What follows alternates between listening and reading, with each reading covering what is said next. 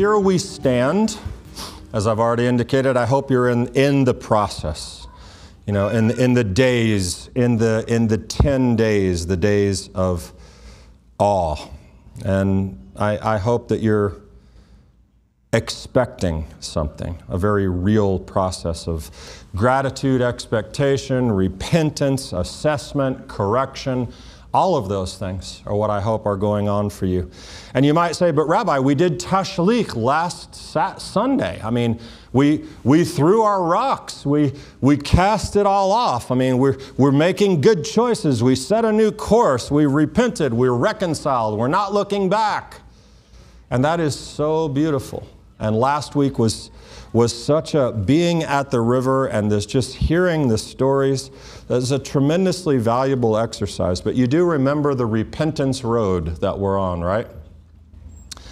The repentance road has the steps that say, stop sinning, regret the sin, vow to no longer commit the sin, and what's the last part? Vidui, confession to confess. And confession, my friends, that's where we are. That's where we are headed tomorrow night. As we move into the confession parts of corporately, really, and individually for Yom Kippur, that's a big part of those services. And that is a day that carries with it a biblical promise. A biblical promise, Leviticus 16. For on this day atonement shall be made for you, to purify you of all your sins. You shall be pure before Adonai. That's in the Bible. Okay? A day that has a promise. And we don't want to come all this way and miss that, miss the last step on the road. We don't want to do that. So, so what do we do? Well, here's what we do. It's so exciting. We stand literally in the face of failure. Exciting, right? Who loves it? Who loves that? We say these things, Ashamnu, Ashamnu, we have sinned. Al Khait, for the sin, for the sin, for the sin. In other words, for this failure, for this sin, for this, for this, for this. I love to fail especially before the God of the universe, don't you? Well, the good news is hopefully the failing is done. That part is completed, but now is the acknowledgement of it. Now is the correction through, converse, through confession, but, but failure. There, there are a thousand great secular snippets I could give you about failure. One of my favorite ones comes from a Canadian actress named Mary Pickford. I don't know who Mary is, but I will never forget her words when she says, You may have a fresh start at any moment you choose. For this thing that is called failing is not the falling down, but the staying down. But since this is a Messianic synagogue, Messianic Jewish synagogue, we'll get away from Canadian actresses and let me give you something from our brothers in Hasidus, from the, from the Hasidic Jewish teaching. And I've talked to you about this before. The rope, the rope, the figurative, illustrative, if that's a word, I think it is, rope that connects your heart to the heart of God.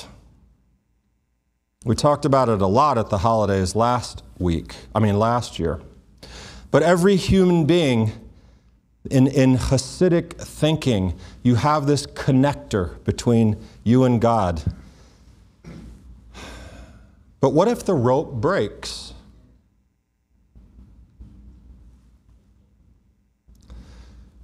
What do we do?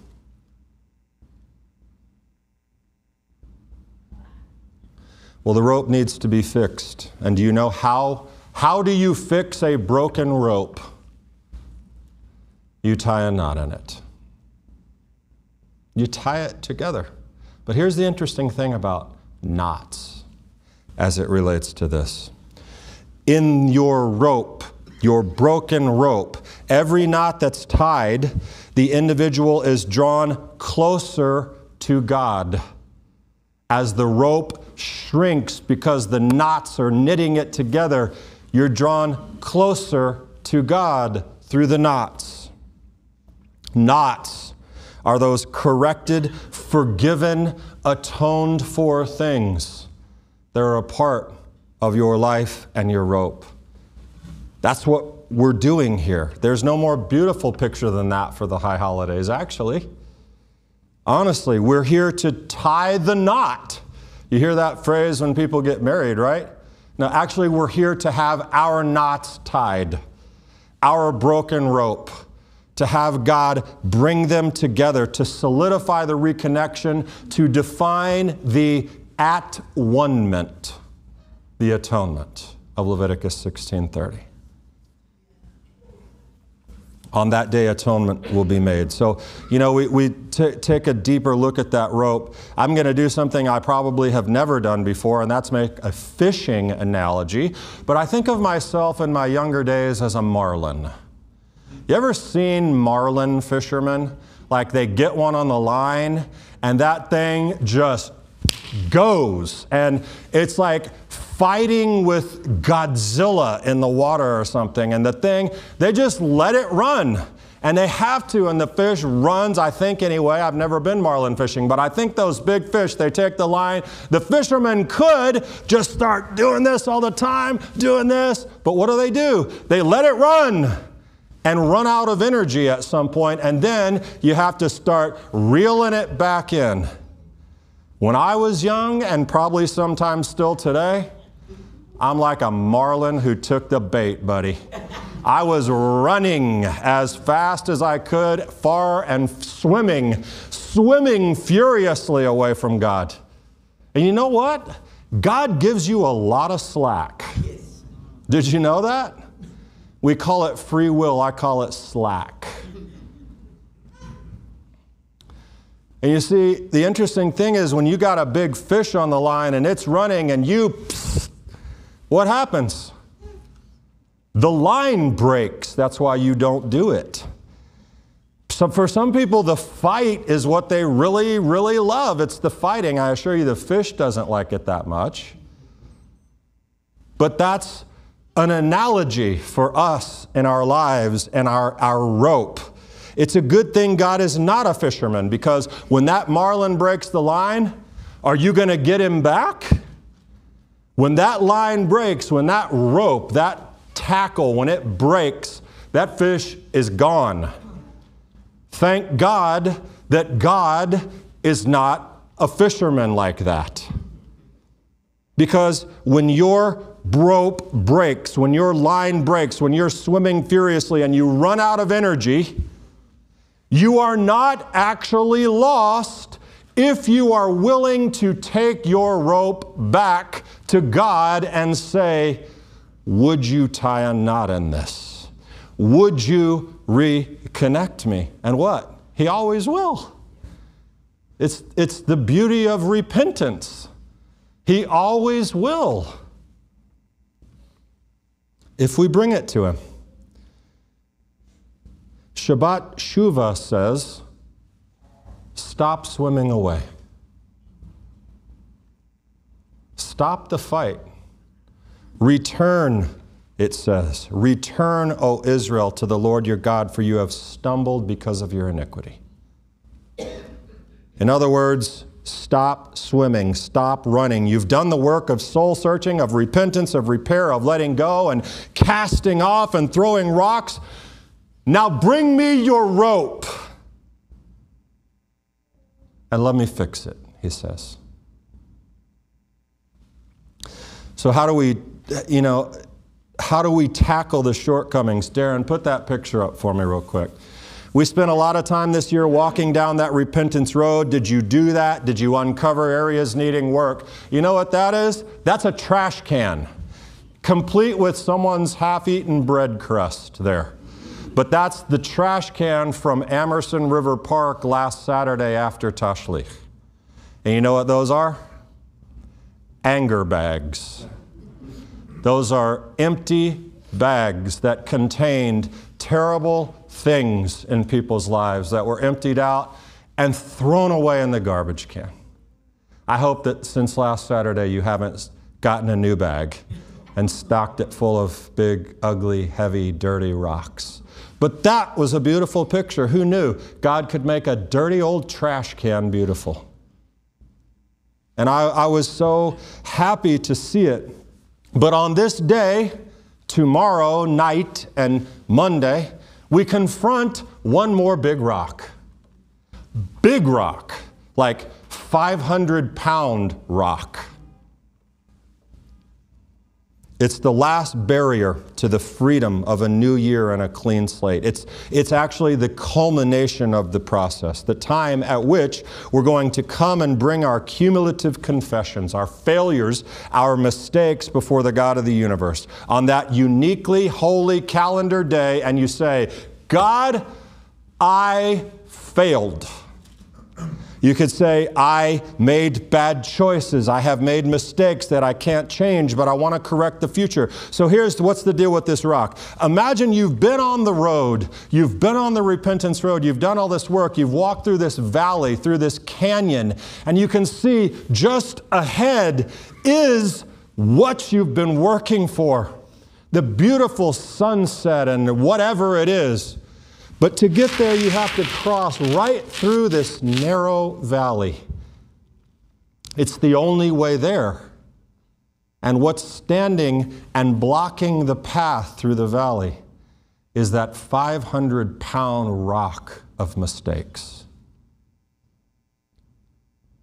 It must be dealt with. You can't climb it, you can't go around it. It must be confronted.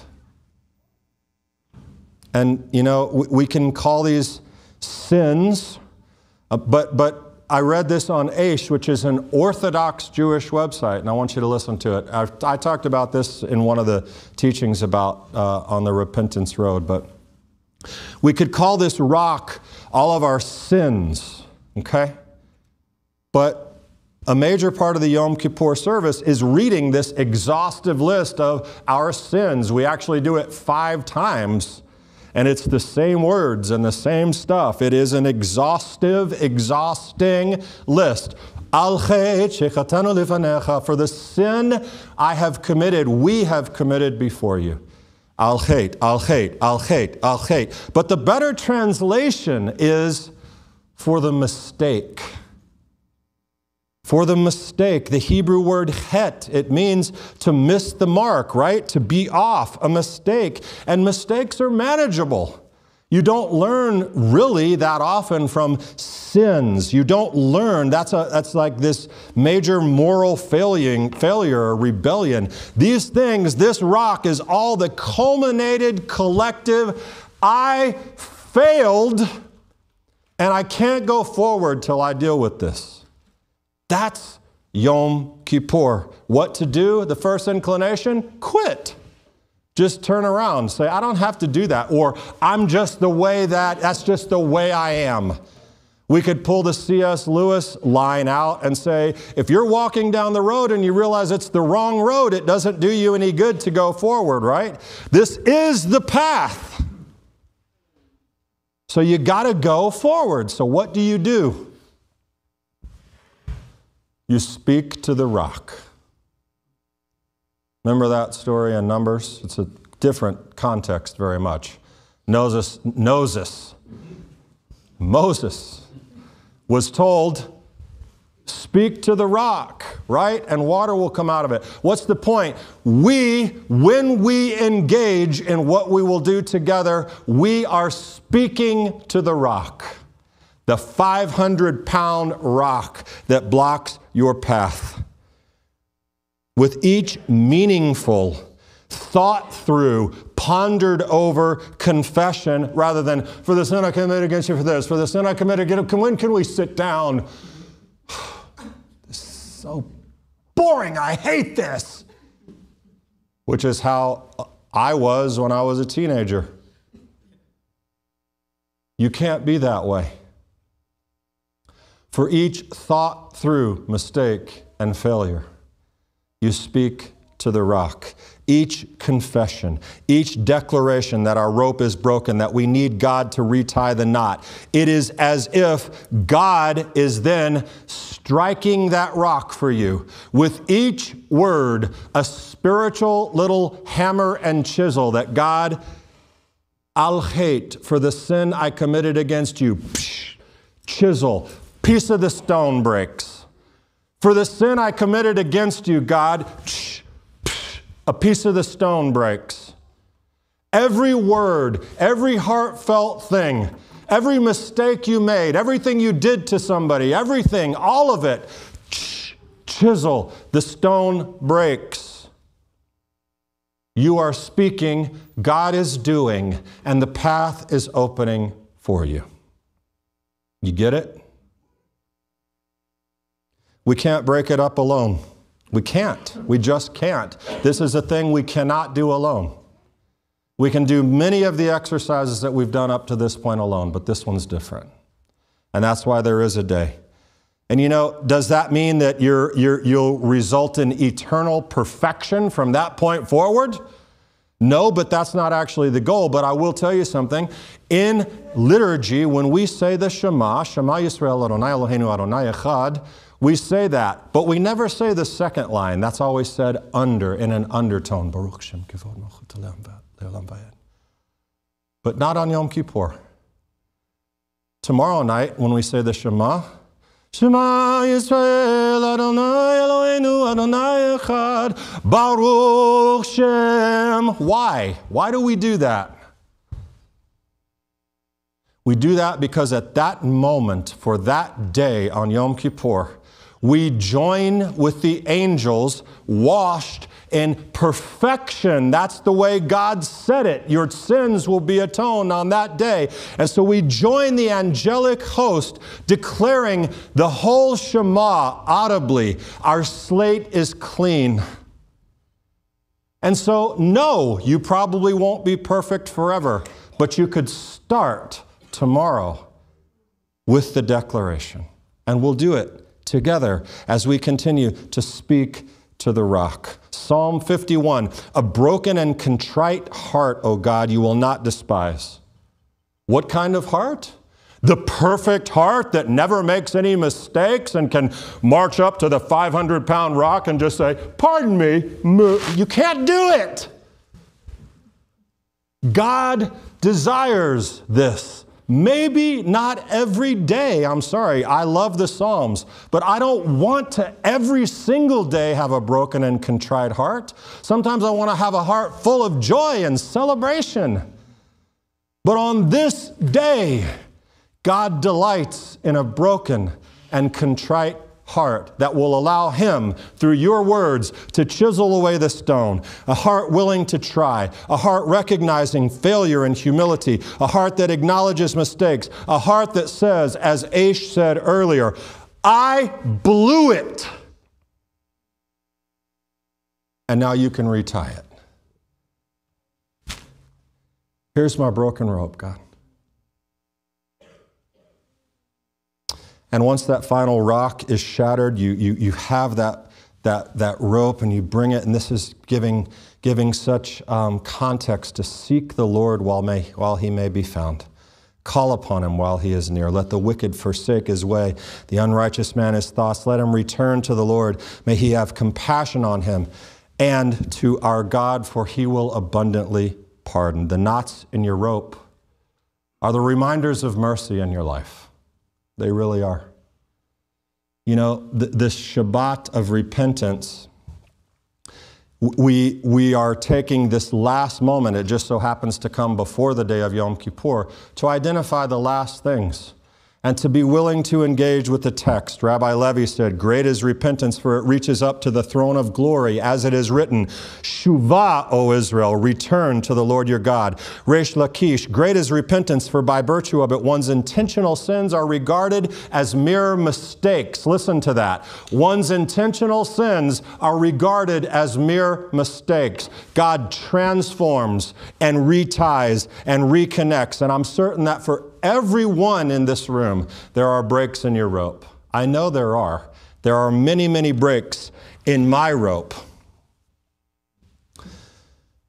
And you know,